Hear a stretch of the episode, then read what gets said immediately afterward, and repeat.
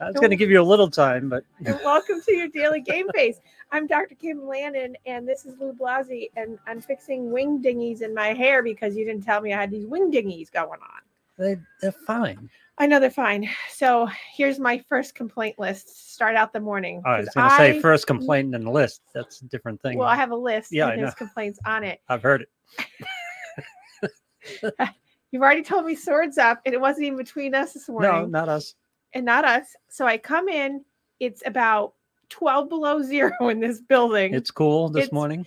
and I have to say, a loving gesture that you did for me was I walk in and all the doors to the studio are shut, and including in my space where I Yep. do this.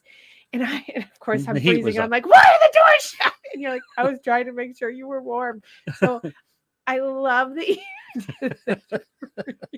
because you knew I was going to immediately complain about how cold it is in here. Well, I felt it as cold. So I feel it as cold, oh, it's so going to it be very cold. really for you. you. No, no, it's no. I knew it was going to hit you hard because So it's know. freezing in here. I have temperature tolerance and I have no sense of smell. So Uh, and then I struggle in these things. So you had the temperature sense, so you took care of me. Thank you, thank you. Namaste, yada yada.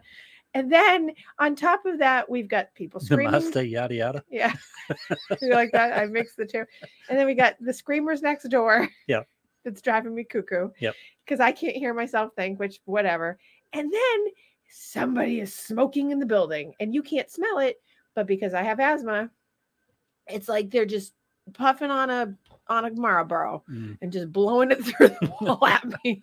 So the whole building up here smells like that. And you said it was gonna be in the bathroom, and the bathroom was the safest place. So I Oh, really? Because I thought should- that's where it starts. But no, it they're smoking they're right out in the hall. yeah, Either that or they smoked and then it just is lingering on their clothes. So now I will go through management because they've been good to me this week. So So I'll go to Steph after. okay, and I will say, listen. So that brings me to the fact that twice this week, not only here, but at my own my own private practice workspace, we call her Smoky. So she does. I won't identify who she is. I have a lot of non-identified people in Yeah. my in my current life. Yep. But I am the I'm one of the only people on my floor in my building that uses the ladies' room. And there are other women in the building, but they use the one downstairs. However, Smoky. Why? Well, they use the because they're downstairs. Oh, okay. So I have I have a bathroom unto myself essentially because I'm the only female upstairs. Oh, okay. O- occasionally there's another person there, but that's a rare thing, and she's an older person. It doesn't really matter, Gotcha. and she's not in there doing what I'm about to say. So, so Smokey Yeah. last week when I went in, she was coming out, and oh, you know, well you can't, but Yeah. when you know someone has now used perfume to try to hide the Oh, smell, that's even worse. Yeah. you know, it's kind of like using scope to hide that you were drinking alcohol that doesn't work, it Yeah. makes it worse. Right. She sprayed herself, so she was doused in it. So she walked by me, so she was like a, oh, there was a quaft of like her smell of perfume, then a smoke smell. So she's smoking in the bathroom, not even vaping, like full on smoking. And it's seeping through my wall because Oh. it's attached to my my office, and I have a pretty large office. And So today's topic is how we deal with daily aggravations. So no, it's swords up. so I was just giggling. It's actually humorous because you know, it's not how my morning started, but it and it was not where I was going with the show today, which is not where I was going with the show today because Yeah. I'm actually talking about something different today. But I just, you know, in life in general, it's these daily aggravations that I am laughing about it, but for that hot second, it's like, ooh, Yeah. God, it's annoying. you know, Yep. because it, it's I can't breathe. So of course I'm sitting here going, do I go back out in the car and get my inhaler? Do I need my inhaler? Because I'm gonna chuck up. I can feel it coming. I'm gonna be all chucked up. It's gonna be your fault. 'Cause you didn't stop them See, from smoking. that's the part I always fear. then it's always your It always fault. ends up aimed at me. Well, um, there was a there's a running joke in in my friends of my family that because of I, I won't go into it, but you know some Yeah. history of family that I've given you, right? So I have I have a an older friend that always quotes what my the intention of a certain family member means when they say to me things, and it's always, well, it's all your fault. I hope you're happy. so I've lived a lot of my Yeah. life of it's all your fault. I hope you're happy. Yep. And being an only child, hmm, it can't always be my fault. I live with other people. Yep. It was amazing when I moved out of my house how many things weren't actually my fault know, right? anymore. Yeah. Still there. Yeah, I'm like, I there." don't live there, and those things are still happening. So Shocking. What does that mean? Okay to feel aggravated. Oh, it's yeah. just it's just processing it and Well, stepping forward. Yeah. That's why I'm talking about it. I'm Yeah. self-advocating, like I practiced last week, telling people to self-advocate. Mhm. Which you know, by the way, lots of people. I did that last night. I got in trouble. well, what I was So gonna say is thanks, it's all good- your good- fault. Good feedback. See, hope you're happy. It's all your fault. Dr. Kim's fault because I told you to self-advocate and you Yeah. got slapped down. Yeah. Good. Is that what? Would you like to share what happened, or should we talk about it after? I tried no, I tried to enforce my curfew. Oh, Yeah, And I remembered something. It was late at night and I remembered something that was really aggravating that I, had, I still had to take care of. And I I made a gesture. I didn't even say anything. I just went like that because it popped in my head. And uh, I get asked what? I goes, I don't want to talk about it. And then it, that got to be a thing. No, what? No, I don't, don't want to talk about it. You know, because I was just trying to set it down and, and keep going. And I think she took it personally. so you slept in the shed last night? Is that what you're telling me? Basically, yes. oh my god okay well so so if we're gonna just start the show at least with the thought of that it's a little bit of you know ha- that everyone has a daily aggra- aggravation it is how you deal with it so i am laughing about it because i'm finding it humorous because it's literally one thing after the other and my Yeah. morning started that i drove to the gas station because i was on my way here and realized i only had 33 miles left on my tank so i got to the gas station filled my tank and then realized i didn't have my phone you Oh. know that I can't function in my workday without my phone because that's how I schedule things. That's how I was wondering why I didn't get there. I'm going to be late. Text. Could I have my phone?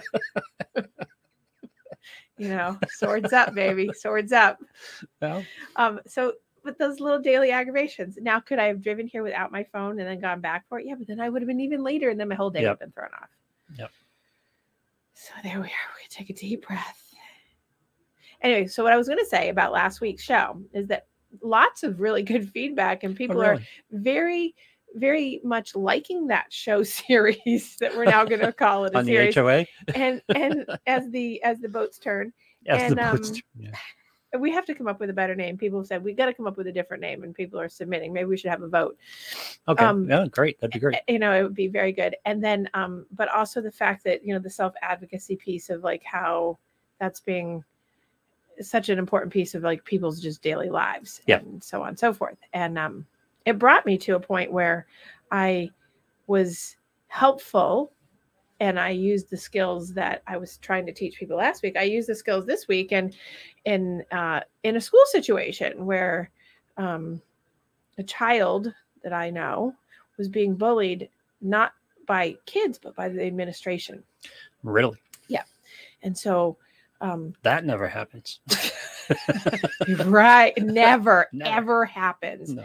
And so um so part of the beginning of this show is just to sort of talk about that a little bit about the fact that people always think that bullying is really kid to kid. And you know we, and i've talked a lot about how bullying starts at home. Someone at home is bullying someone and Mhm. then someone feels disempowered so they come into the school and they bully and so on. Well but adult bullying is gossiping right? Or adult bullying can be straight up regular bullying like your kid does and then you and this these particular people would say that they didn't realize they were doing that Oh yeah. right you know with the eye roll that i give on that one Trained educators. trained education on people yeah. right that don't know that they're doing it Yeah. so um so what i can say is i think she can she's singing Yeah. um what i can say is kind of going on the heels of last week with the self advocacy piece um and that is not what this show is about today so i just want to make sure that we're not stuck on that um but I think I see more often than not, and it's been over so many years doing this, and also growing up in an educational home where my parents were both in education and in a lot of different respects. Is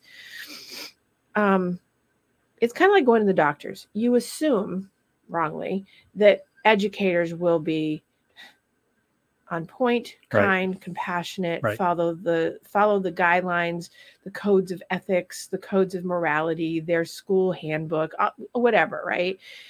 But they're human beings and they don't. Mhm. And so one of the great parts of my job and sometimes not so great jobs parts of my job is that I I am an advocate for school kids and their IEP, their individual education plan, and their 504, their emotional plans at school. And I do a lot of consulting. Mhm. I get called in on meetings and so on and so forth. And um and and a lot of times what happens is I find that not only do the educators not know their uh they don't know their own material, but then they put other material that they just assume that they think is right out in the world or they assume a parent because they're just they're just a parent doesn't know enough so they kind of Yeah. bypass them by bullying them by talking big or threatening and doing other things so what i would say is self advocacy understanding as parents if, if you're one of those hands-on authoritative which is the good kind of parenting parents know your kid's handbook and your rule book it's usually pretty short. It's usually about 30 pages. I've just read one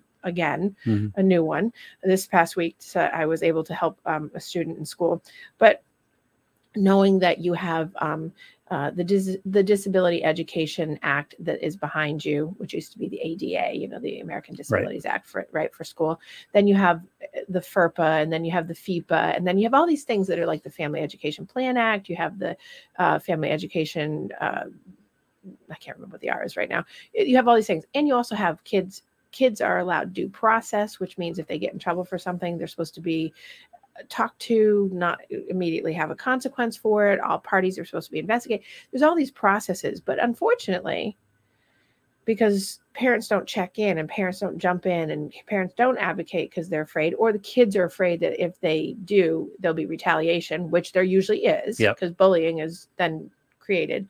Um, knowing your rights and doing it in a certain way can make you know a big difference. So I, I told the parent of this particular child when we were going in on this, I had a, a laundry list and I said, let me talk and let me, let me take over a little bit. And I let, you know, I, I had her start, but then I kind of took over. So because I wanted to make sure that they knew that someone in the room had a self-advocating piece that they knew what was really going Right. on and put that person back in. It's the first time in the history of my 27 years of doing my practice and probably the first time in my life, including my own schooling, where I actually had an educator at the top apologize and step himself back before he actually got out of the gate about what happened. Wow. And I was floored. So kudos to him for Yep. that. Hopefully he stays the course on that.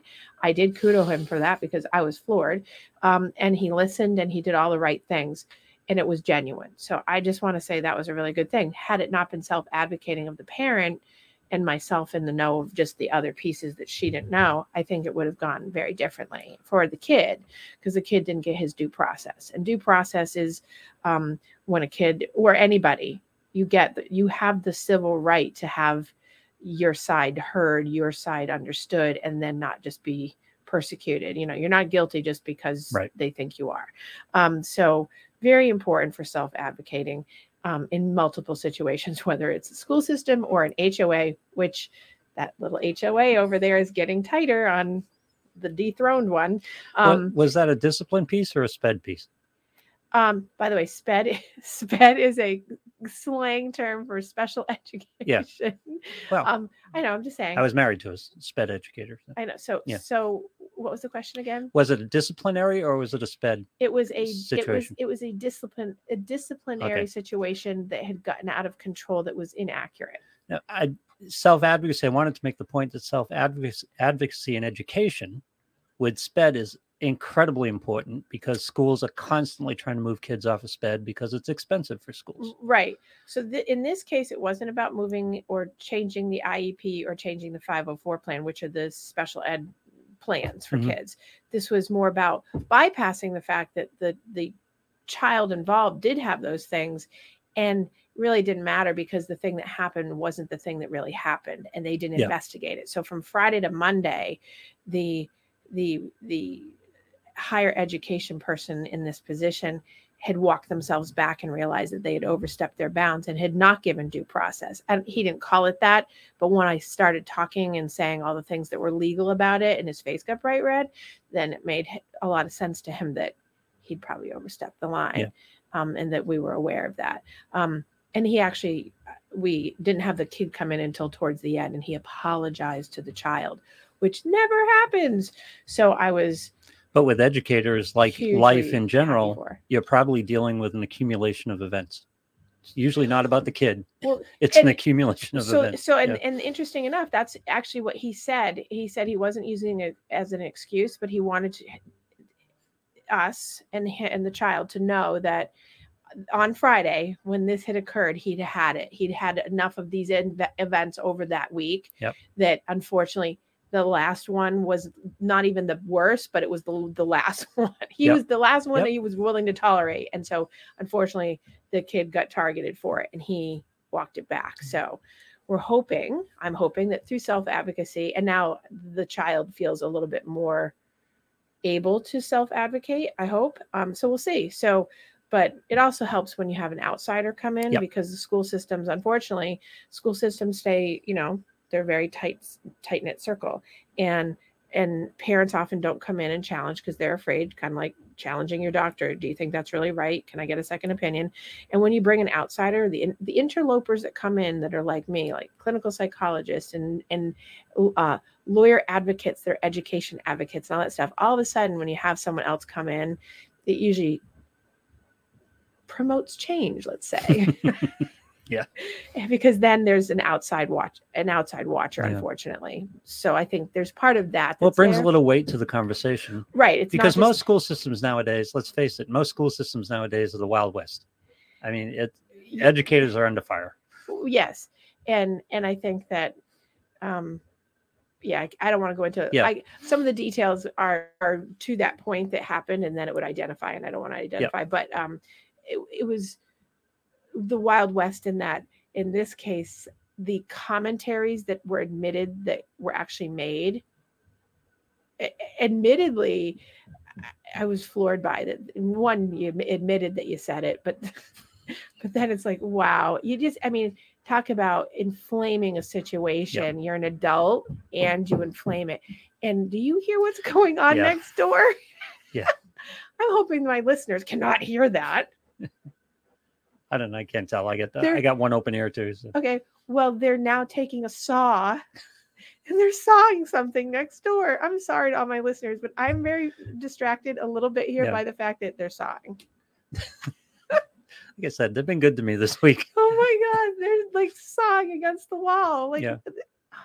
okay i just can't anyway so by the way good morning to the people that are listening and already chiming in so Joseph thank and you Steve, steve thank you. and, and joe Yeah. Um okay feel free to say hi, everyone.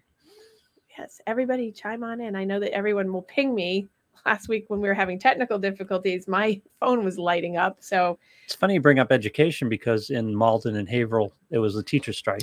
yes Malden there's settled. still there is still a strike Haverhill's still out on strike, and there was a thread in my, you know, my community, and nothing gets people going like a teacher strike, huh? Right oh, oh yes. Oh, nothing gets people going like a teacher. Oh no, exactly. And and while I was watching that, And it's two extreme positions, which are always wrong.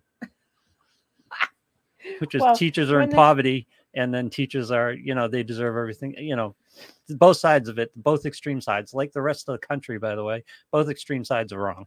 well, when anything's at the extremes, Yeah. or it's two or three, two or three standard deviations beyond the norm in the middle, we usually have. But there's problem. never any middle.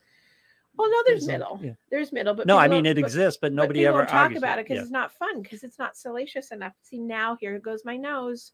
And the people in the so people in social media, they're never the middle. They're never the eighty percent in the middle. They're the twenty percent on the outside. Usually, people who are commenting. If you feel strong enough to comment, you're probably one way or the other. Right. Yeah. I've noticed that not as many people are are commenting lately. Oh. We haven't revved up lately. We haven't revved anybody up. Sometimes well, it's coming. Oh, it's coming. It's coming. Oh, okay, good. Well, you know it's coming. Yeah. Well, what are we? Two weeks away from vote time. It's coming. Oh, that. Oh, well. we're that will rev people up. Like God knows what else will rev people up. So anyway, but I agree with you. But but I uh, but when you're standard deviations from the center, you know, one standard deviation is one thing, but when you start getting two, two and three, Yeah. like threes are like your like if we're talking politics, it's the QAnon, it's the it's the way out there in the extreme world, you know, um, to that point. Um, and then we come up back to the center. And usually when people are commenting, it's on those outskirts. Yep. And so It's the 80 20 rule. that the Mm-hmm. 20%, 10% on each side, extreme of the loudest, and Yep. us 80% in the middle are just kind of, wow. sit there. Yeah. Right. There we go. Okay. I know. I'm just I have so many things. I'm just like, "Ah, I don't want to go there. Ah, Yeah. I don't want to go there. Because then it, ta- it takes away from the wellness part of the show. the whole thing is That's to have true. your best life and to have wellness. We don't want to go there. Eh, But if people have questions on how to not be thinking in these terms, please ask.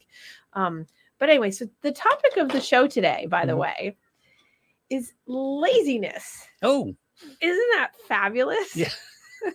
I'm so happy. So, well, laziness is really interesting to me because, from a psychological perspective, I hear it a lot in my office. Parents call their kids lazy. Yeah. People call each other and their relationships lazy. But there's, okay, so first of all, there's no clinical diagnosis, there's no APA, American Psych Association diagnosis for laziness.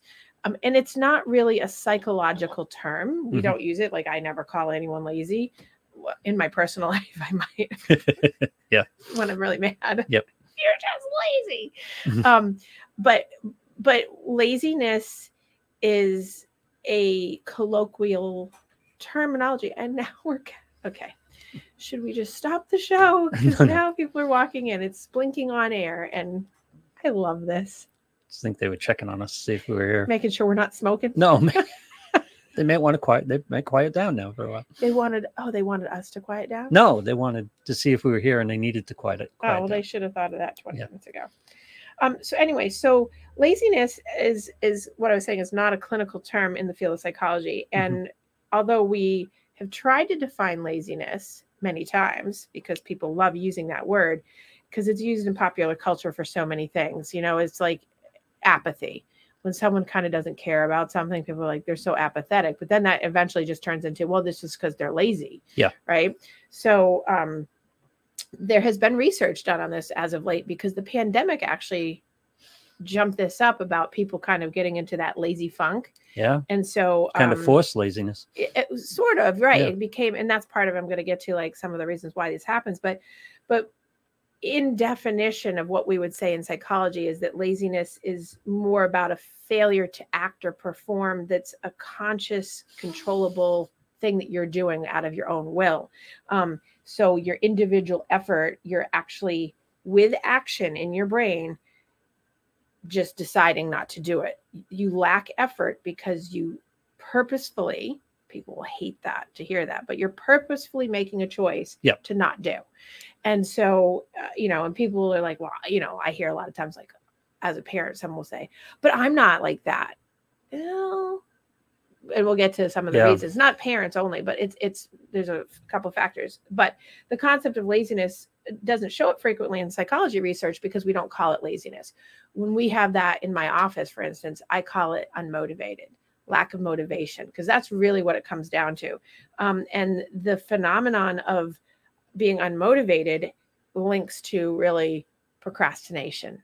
And that's really the underpinning of what laziness is is that you're if you're a procrastinator we all procrastinate but it's it's Yeah. like here's the rule the the the 80 20 rule. It's the out the outliers. How how far beyond the standard deviations are you going? Right. you're going to end up becoming a procrastinator. Um so both so both words are used sort of to make the dist- the um the distinction of like laziness motivation lack of and so but it really comes down to that whole thing.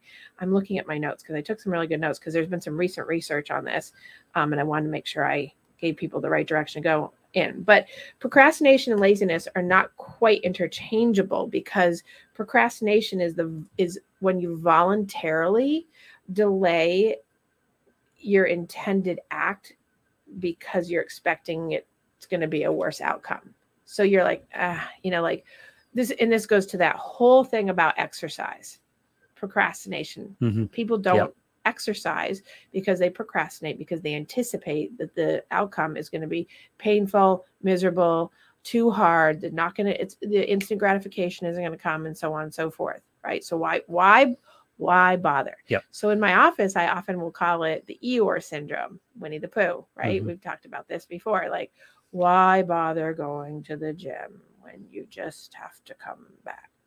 right. So Eeyore Yep. is the procrastinator. He will procrastinate. Now, if no one knows who Eeyore is, he's the donkey in Winnie the Pooh, and he often has got that kind of apathy, lack of motivation. Some would call it laziness, but really he's the quintessential procrastinator of Yep.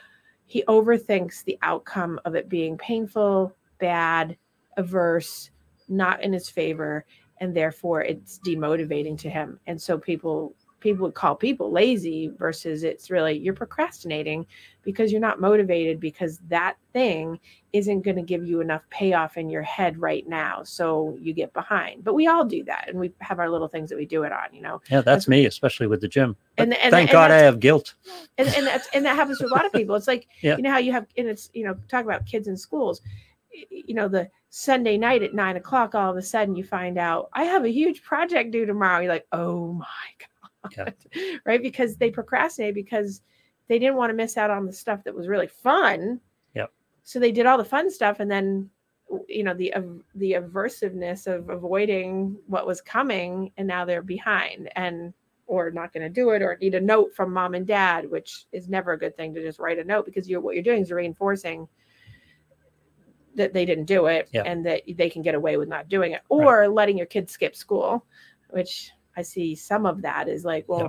you know, or the kid will say i don't feel good i'm sick because they don't want to go in and do the test that they have or something they're Right. procrastinating what's coming because they're willfully with voluntary um, will going into it saying i'm not going to do it and that is you know something that people do but the problem is, is if it becomes a really bigger pattern then it then it really weighs heavily on people. Um so if a person never wanted or intended to do something they may be labeled lazy by a parent or a boss but um, they wouldn't actually meet like my definition of what procrastination is right? So that's not really what it is because we all delay things and um, and procrastination is a unique form of self-defeating um, self-defeating self-talk self-defeating action and has no inherent upside to it Mhm. but people do it because they think that they can somehow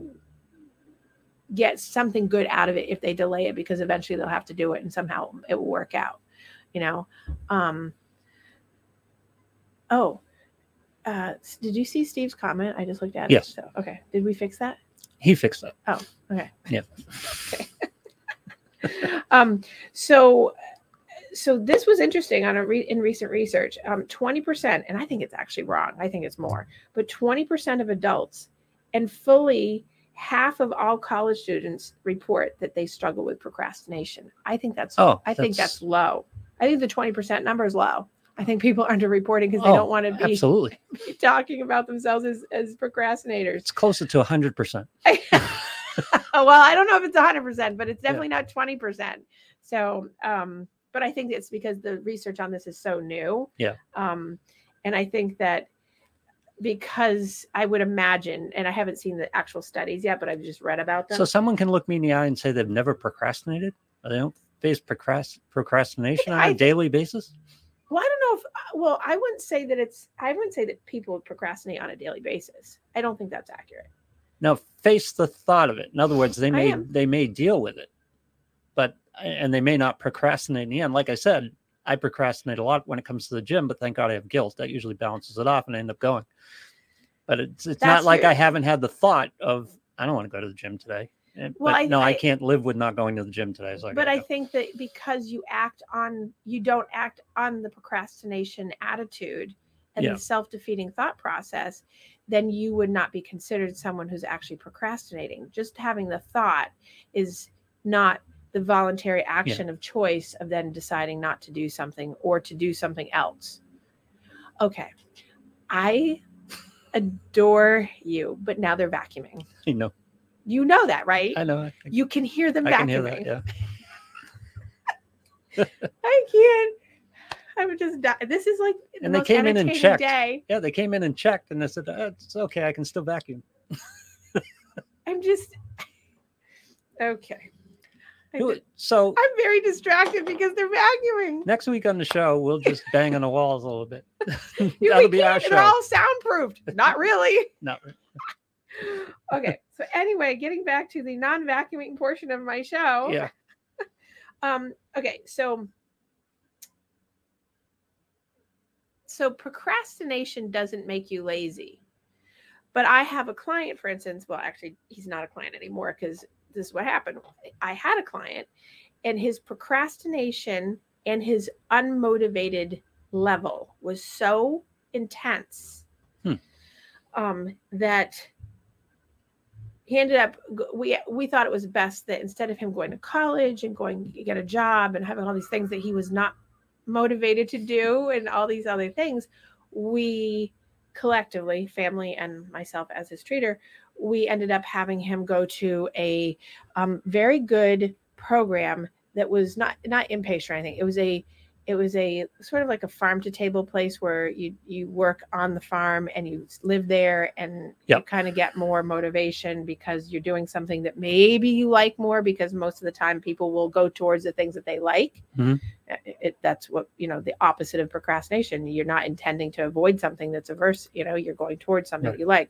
So in that in that extreme that person went was there for roughly 18 months did the right and not a lot changed in the actual underlying temperament of the procrastination and the lack of motivation Hmm.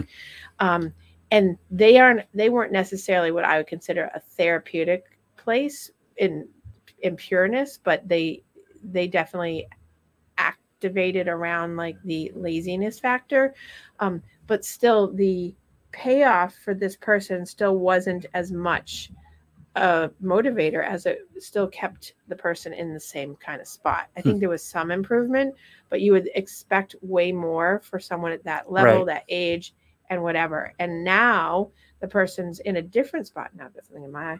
Now the person has moved to a different spot and not to home and is is has been placed in a job which is going to be a struggle for him, I think. And I think that the level of um, voluntary choice of not doing something um, has been so reinforced over time. When, when- and I'm going to talk about what reinforces it and how it gets there, but it's been so reinforced over time because there's familial factors that have similar people in the family that do the same thing. And the habit has been formed, and now the habit has been replayed. And therefore, now it's just part of who that person is. Um, so I, I don't see a high level of what I would what I would consider personal success in life in Right. terms of how he, he's living his best life. I don't think he's going to live his best life in the terms that I would term it in terms of doing a treatment plan. But I would say that he probably, because of the apathy and the procrastination level of of what it is in his brain chemically, he would say he's living a good life. Yeah. Because he's not having to work technically, but he is. But he kind of can come and go to the place where he's at. He can do his things. He's got people that really support him financially Yeah. and other like so there's not a lot of reason to have to do for themselves. Right. So and His that Priorities are being met. right so and so and that doesn't help the situation um so and then when people say so and so oftentimes people will say well he's lazy you know that's very subjective you know like that's why i was saying like my my thought of where he could be and should be and want him to be versus where he is you know it's like it's a subjective thing. If he's happy and he's got a wellness factor in his in his rating that he says he's at a 10 well then that's subjectively his. But you know mm, Yeah. it- it's it's clear on the outsider looking in that something's not moving right? Um so so people do ask me and particularly these parents and and then other people that i have you know like either spouses. I have a couple right now that the wife feels that the husband's incredibly lazy um uh, for a variety of reasons. And so people say what causes laziness? How do you get it motivated? So it's important to point out that pretty much it's just procrastination. People go away from anything that is going to cause them to have to work at something, to have to put more effort in that they don't want to in that moment. It might not be as appealing, it might not be as fun. Um, but all things that people do essentially are coping strategies. So whether you want to call it laziness or procrastination or unmotivated self it's, it's a coping mechanism for something in that moment and so you it's going to be individual to that person of like what's going on but um so it's it's often if you go to school settings people say you're procrastinating so you have time management issues. But it's really not time management issues. In psychology we would say it's an emotion management issue. We're managing our emotions by procrastinating. Right. so it's really not a time management thing and i try to get that through to all of my clients who tend to be procrastinators is that this isn't a time management thing because people get in this is common. They'll get the scheduler out and they'll make the and then they still won't do it Right. and then they'll come back to me and say why why why am i not doing it i had an appointment to myself and i had because it's not about the actual event it's about you're trying to emotionally manage pain stress not liking the issue Yeah, or it's the- prioritizing it's- all those things over whatever it is, the task at hand. right that cause you some kind of Mhm. not good feeling Right. or it makes you uncomfortable or it's or it's taking time from you from other things you'd like to be doing so you know i'd rather go apple picking so like so this weekend i'd rather go apple picking than finish my taxes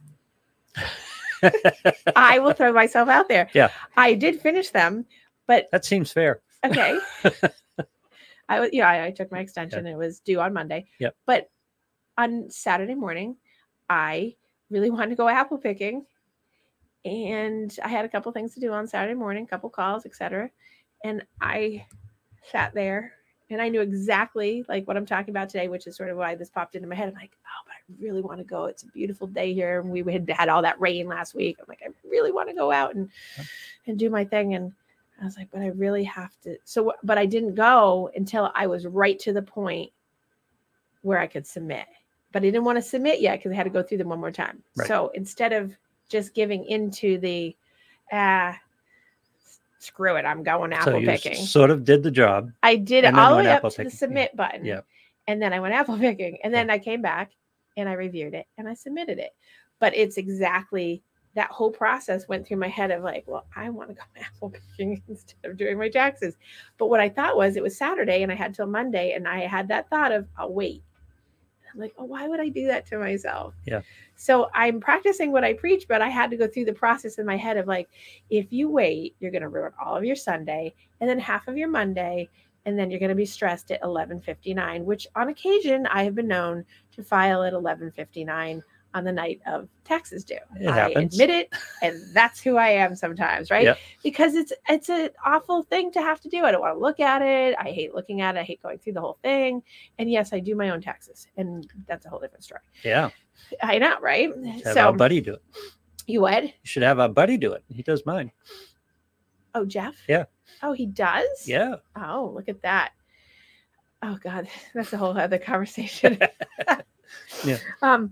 Anyway, that wasn't the point of the story. Right. though. The point of the story was that it's it was I had something really fun I wanted to do and something that I enjoy and something that to get John to say yes, let's do that. it's even more Yeah. exciting. Um, and he actually said, let's do it this year because we didn't do it last year. Um, and but then I was like, oh, I have to do that other thing. And that's the point is that it's not laziness, it's the I was emotionally managing what I really wanted there. It's a coping strategy to figure out not time management. Like I had enough time to do it. I could have done Yep. it Saturday, Sunday, but if I emotionally managed myself correctly, then I got the thing done so it wouldn't be an emotional heavy burden. And that's what procrastination does. It puts that emotional heavy burden on your back. Yep. That it just keeps lingering and lingering and lingering. So one of my techniques for people, like for kids, right? If there's kids listening, which I know there are, Mhm. because they're supposed to be listening at school, but they're listening to this because I know that. Yep. Um, on Friday, I know there's football games and all the other stuff, but on Friday, people usually, if you don't have sports, whatever, you get home like 2 3 o'clock. If you've got homework and you know you've got something due on Monday and Tuesday of the next week, and it you you, typ- you typically have to have it in, do it Friday. Yep. Do it Friday so that you have all of Friday night, Saturday, and Sunday. And if it's a project that's due and you have like a little time, do a little bit on Friday, do a little bit on Saturday morning. God forbid you'd wake up before noon as a teenager. And then Sunday, the same thing, so that you have time, so that you're emotionally managing it. So you don't feel like, because a lot of times what I'll hear, and I'm sure you know this too, I'll hear people say, but then I don't get to do that other thing. And I'd rather do the other thing. Yeah. Right. So that doesn't mean anyone's lazy. It means that Right. you're you're emotionally trying to get like the best bang for your buck by being having fun and doing something enjoyable. And so everybody does that. Everybody but the problem is is when you don't do the thing that you have to do. Yeah, exactly. It's the Yeah. have to versus want to versus need to, right? You need to do the schoolwork. You have to do the schoolwork, whether you want to or not, is where we have the divide. I have to do the taxes. I need to do the taxes. I don't want to do the taxes because I want to go apple picking. You know, same thing with the gym. You know, I I need to go to the gym. I have to go to the gym. It makes me healthy. Do I want to all the time? No, I'd much rather go home and sit. Yeah. But what does that do? That makes you feel guilty because you're not doing for you and it's and then when you get there, see, I think the gym is fun. So my emotional management is deciding where I'm going to be more peaceful, living with going to the gym and the pain or not going to the gym and the guilt. Right. And I usually choose the gym. Right. Well, because the thought of of not completing the task Mhm. brings up anxiety. Right. And that's your guilt. So, and then when a person can get rid of the negative emotions by putting off the task, by either doing it or running away Yeah. from it, it sort of does the same thing. But it's much better to just do the task because then the anxiety comes all the way down versus just putting it aside and holding it at bay. And that's My kids and my current housemate laugh at me Okay. because I do the dishes while I'm cooking. I I do too. Yeah. And it's like, what are you doing that for? And he goes, because the food tastes better when the work's done. We've Yeah. talked about that all the Yeah, time yeah. because then you then you're not having to afterwards go. Oh, I don't want to look at that I sink have to go afterwards. and do that. Yeah, Right. Exactly. Well, and that's what you know, like when you procrastinate, like doing the dishes, right? It's it's logical in your mind as a coping strategy. Like probably to them, it's logical for them to deal with the fact that well. I don't have to deal with the unpleasantness of doing it now. I'll do it later. But then afterwards, you look at it and go, why would I do that? Yeah. That's why Thanksgiving, and when I give my tips on Thanksgiving, it's always pre prep, right? Like pre prep. And I say that on purpose, not just prep, it's pre prep so that when you're actually doing the dinner, it's not cooking, cleaning, cooking, cleaning, cooking, cleaning because you're exhausted. It's pre prep it the few, uh, a few days before. So all it is is popping it in the oven, essentially, maybe a few minor things so that you're not doing all this other stuff that at the end is going to bring up an unpleasant feeling and demotivate you. Yep.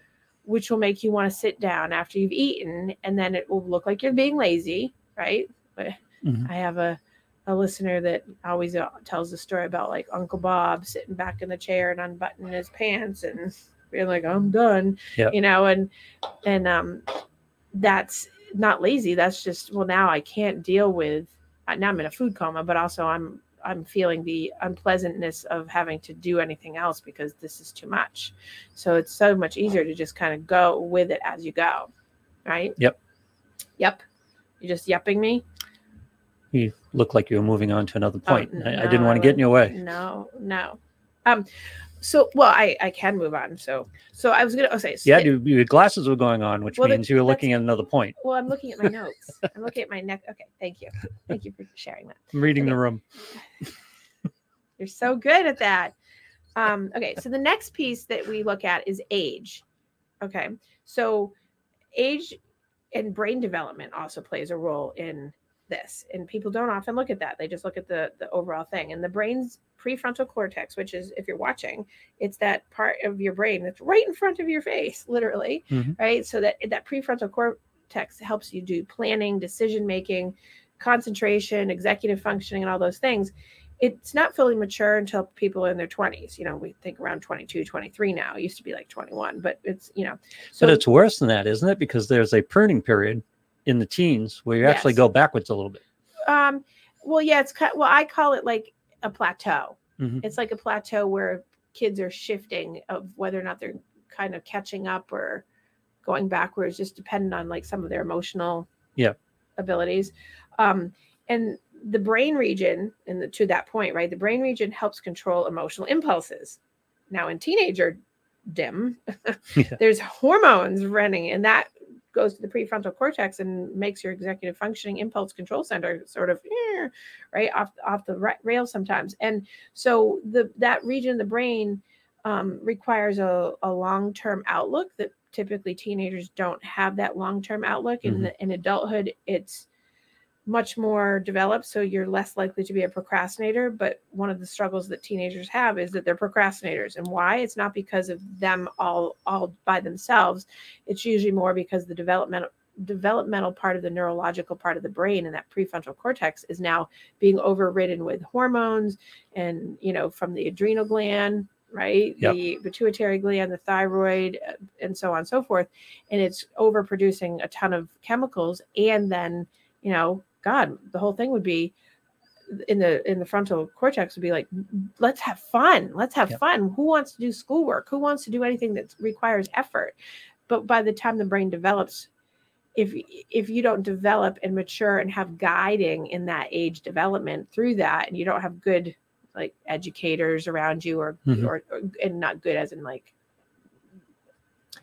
healthy healthy educators healthy support people all those things your development in your 20s and 30s isn't going to get a lot better which is what i'm seeing in that kid that has gotten stuck in Yep. pretty much being apathetic and unmotivated and a procrastinator and stuck because it's a coping strategy that's what he uses to do it So by all means, this is the perfect time to k- pick your career path.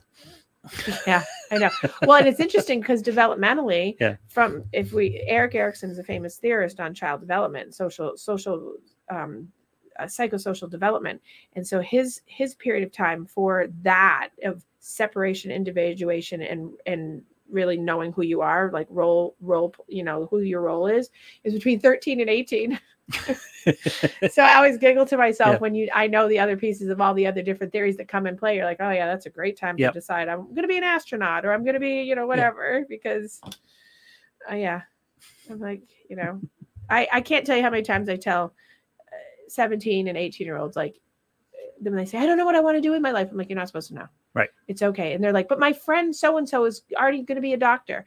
And I'm not a good example because I I knew what I was going to do when I was 11.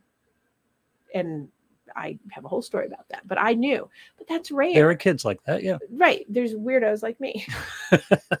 I'm not saying anybody's Yeah. weirdo, but there's I'm the anomaly on the board. There's lots of anomalies on the board like that, but most kids don't know, and that's why I say that's what college is for. The first two years they give you to go in if you're going to four year college, they give you to do all your general eds, get all those under your belt, see what you really like, explore like adulting and life, Yep. and then they make you Get some it. outside input. Get, Right. Get some different, you know, stimulus. Right. And so, you know, and unfortunately, when it comes to that, a lot of decisions are made that, well, my mom, my mom or my dad was an accountant. My mom or dad was an engineer. My mom or dad was, Yeah. and they follow in the path that they think that they're supposed to, or they've been told that this would be good for you, or the school gives you the vocational test and says, you should never go into that. You're better at this.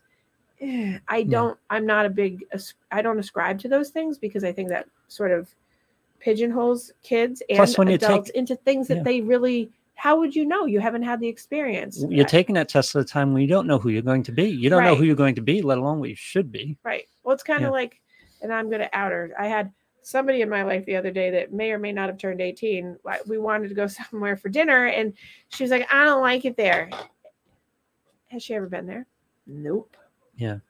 what's your basis for that none we shouldn't like there though Yeah. you know like Yep. to the point Yeah. like we just don't want to go there i'm like but i like it there But how many times you and I eh, we're at the point where how many times in your life have you been put into some place that you wouldn't have chosen? And it's like, oh, this is great. Or something, Yes. whether it be an activity or Oh, food yeah. or whatever. Yeah. It's like I always hated this. I thought, but I don't. I love it. Right. Yeah. Exactly. Yeah. I don't.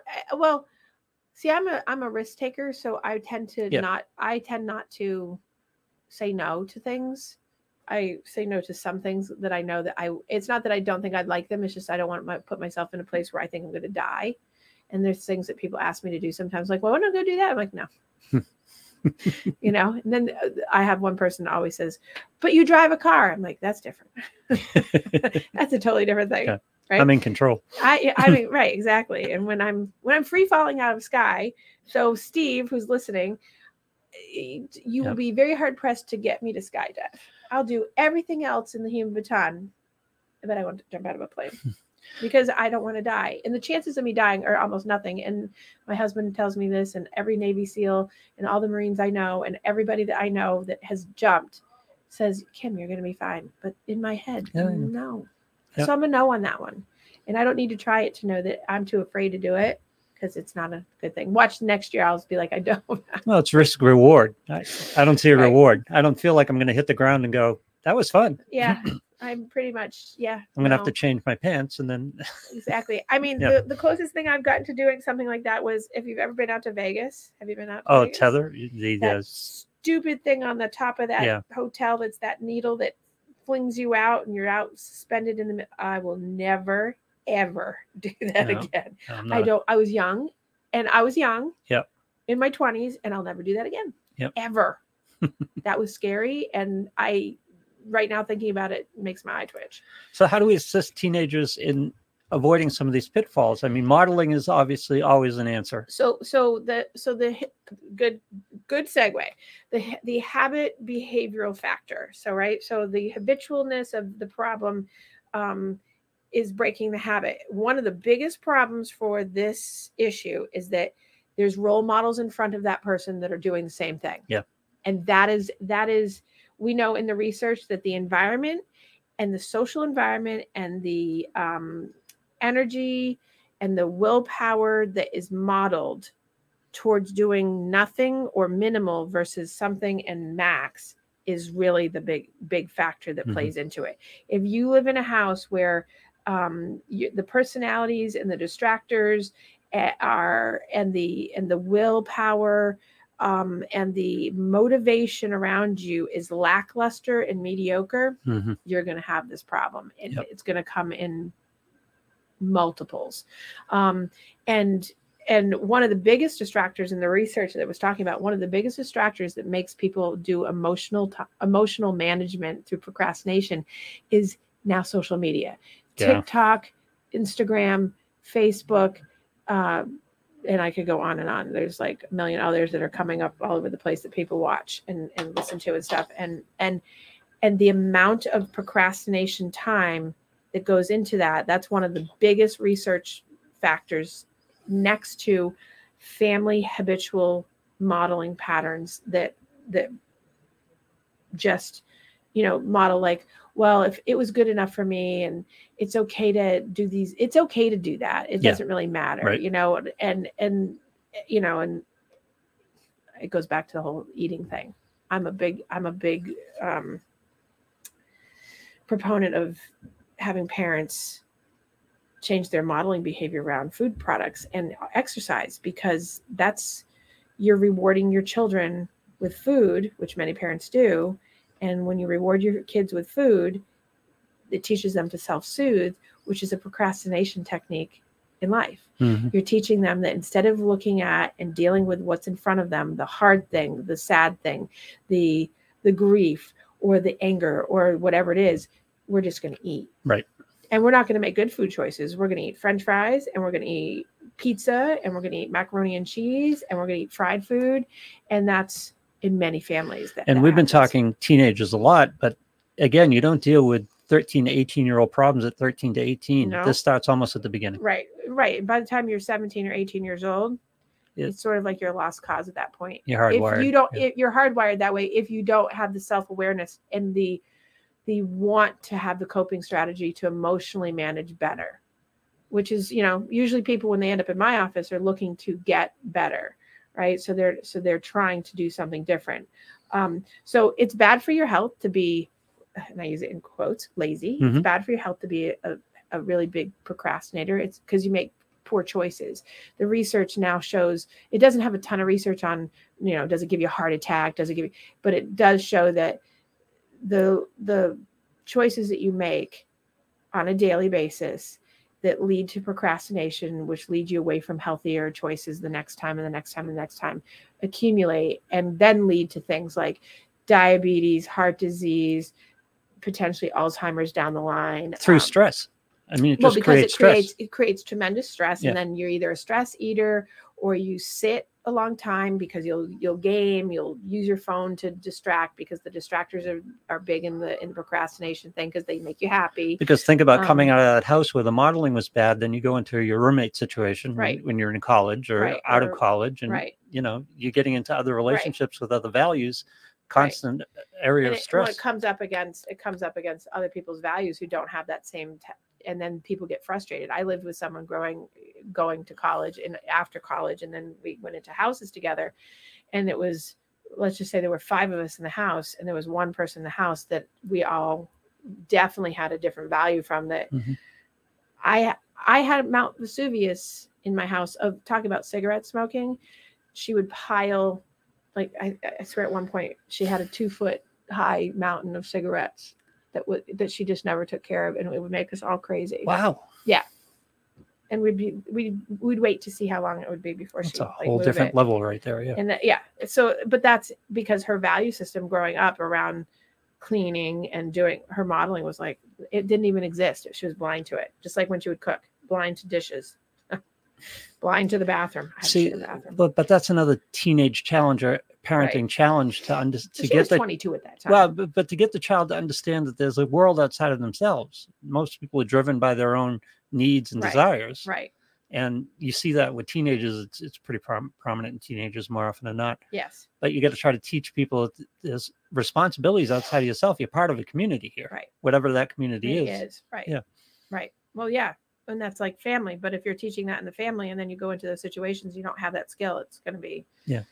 All right. So, because I want to make sure I give people tips on how to be less lazy, right? Um, so, first, do less, not more. Now, that doesn't mean do less and do nothing. It means um, your goals shouldn't be to fit more in, it should be realistic goals. So, things that instead of, you know, um, you know, cut your to-do list in half and prioritize what's the most important thing to you so that you actually can get it done so you feel accomplished and that will reinforce that okay i did that and it's okay so that you're not you know 10 things on a list when reality is that today you can only really get three things done. Yeah. so what are you going to do? You're going to pick the three things that are really easy and then those seven things that are still left are the ones that keep getting pushed off throughout the week right?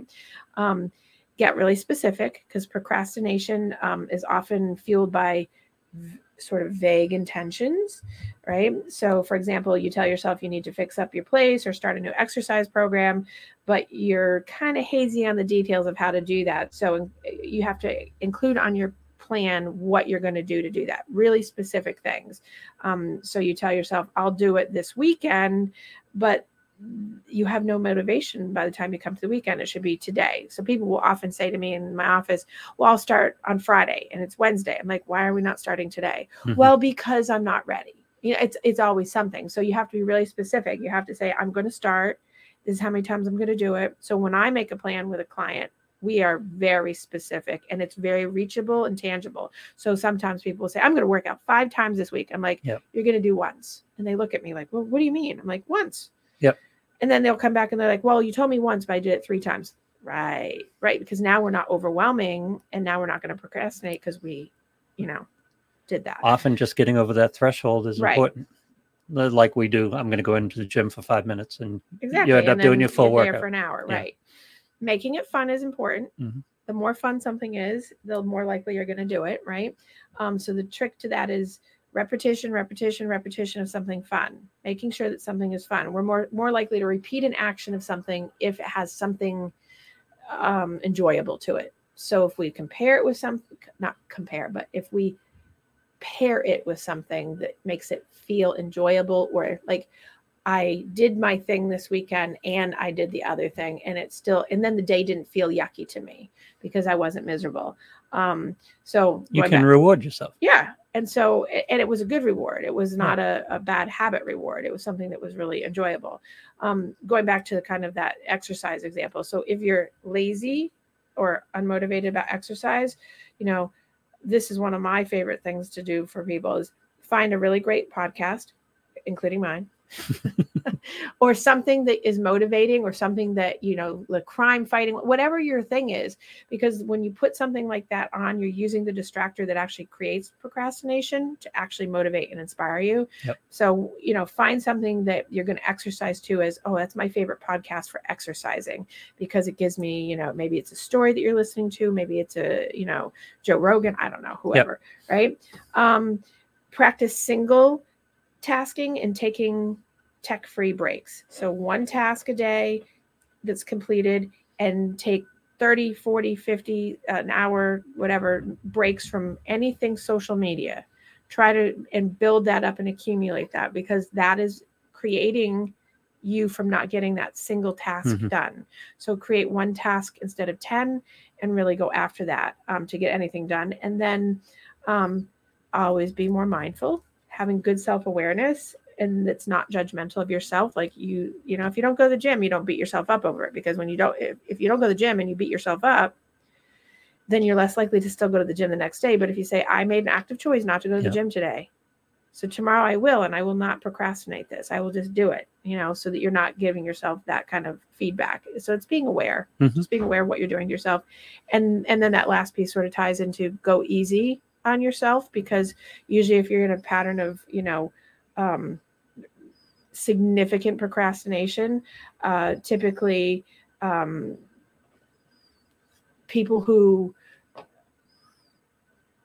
I, I'm not a big fan of the word forgiveness, but if you're not forgiving of yourself, not compassionate to yourself, Right. that you know, I- waited to the last minute to do the project. I waited to the last minute to you know File my taxes. to. fi- Thank you. I Eh. did too, so don't feel bad. But I didn't feel bad about it because Yeah. I got them in, so I was fine. I actually felt really good about it this year because I was two days early, and usually I'm right on the on the line. But you know, being so I'm Yeah. very good to myself about it because like, oh, I did it, and I actually got inspired to actually start next year or this year's. I actually organized my whole box. I have a box Oh. of receipts that's and and then I have a computer file full of those too. Yep. Um, but I actually got motivated enough to do that. So so I was good to myself and did those things. So those six things that I just gave you as tips will help alleviate some of that procrastination stuff. Um, but you have to really I always go back to it's awareness. You have to really know where you're at in this and that it's not just the well this is how I am. If you're doing this is how I am and this is how I was raised and this is what my mom does and this is what my dad does and it you know and eh, you, you're going to have bigger unwell issues because you're going to have the the sense that life life has you and you don't have life by the Right. you know that kind of that kind of problematic area It's another area to apply your three R's, isn't it? For- Yes. For, whatever it is you're procrastinating about, whatever it is, Is you've it built it up to as the cost. Yeah. reasonable and, and rational right Because exactly. oftentimes you're just overwhelmed by the thing you're procrastinating about. right because it's emotional management Mhm. not time management Right. so remembering that is procrastination laziness whatever you want to call it is you're trying to emotionally manage and it's easier to emotionally manage if you're not time managing anyway on that note go out and do stuff today. Don't procrastinate. Don't, be procrastinate. lazy. Yes. don't be lazy. All right you guys have a great week and i will see you next week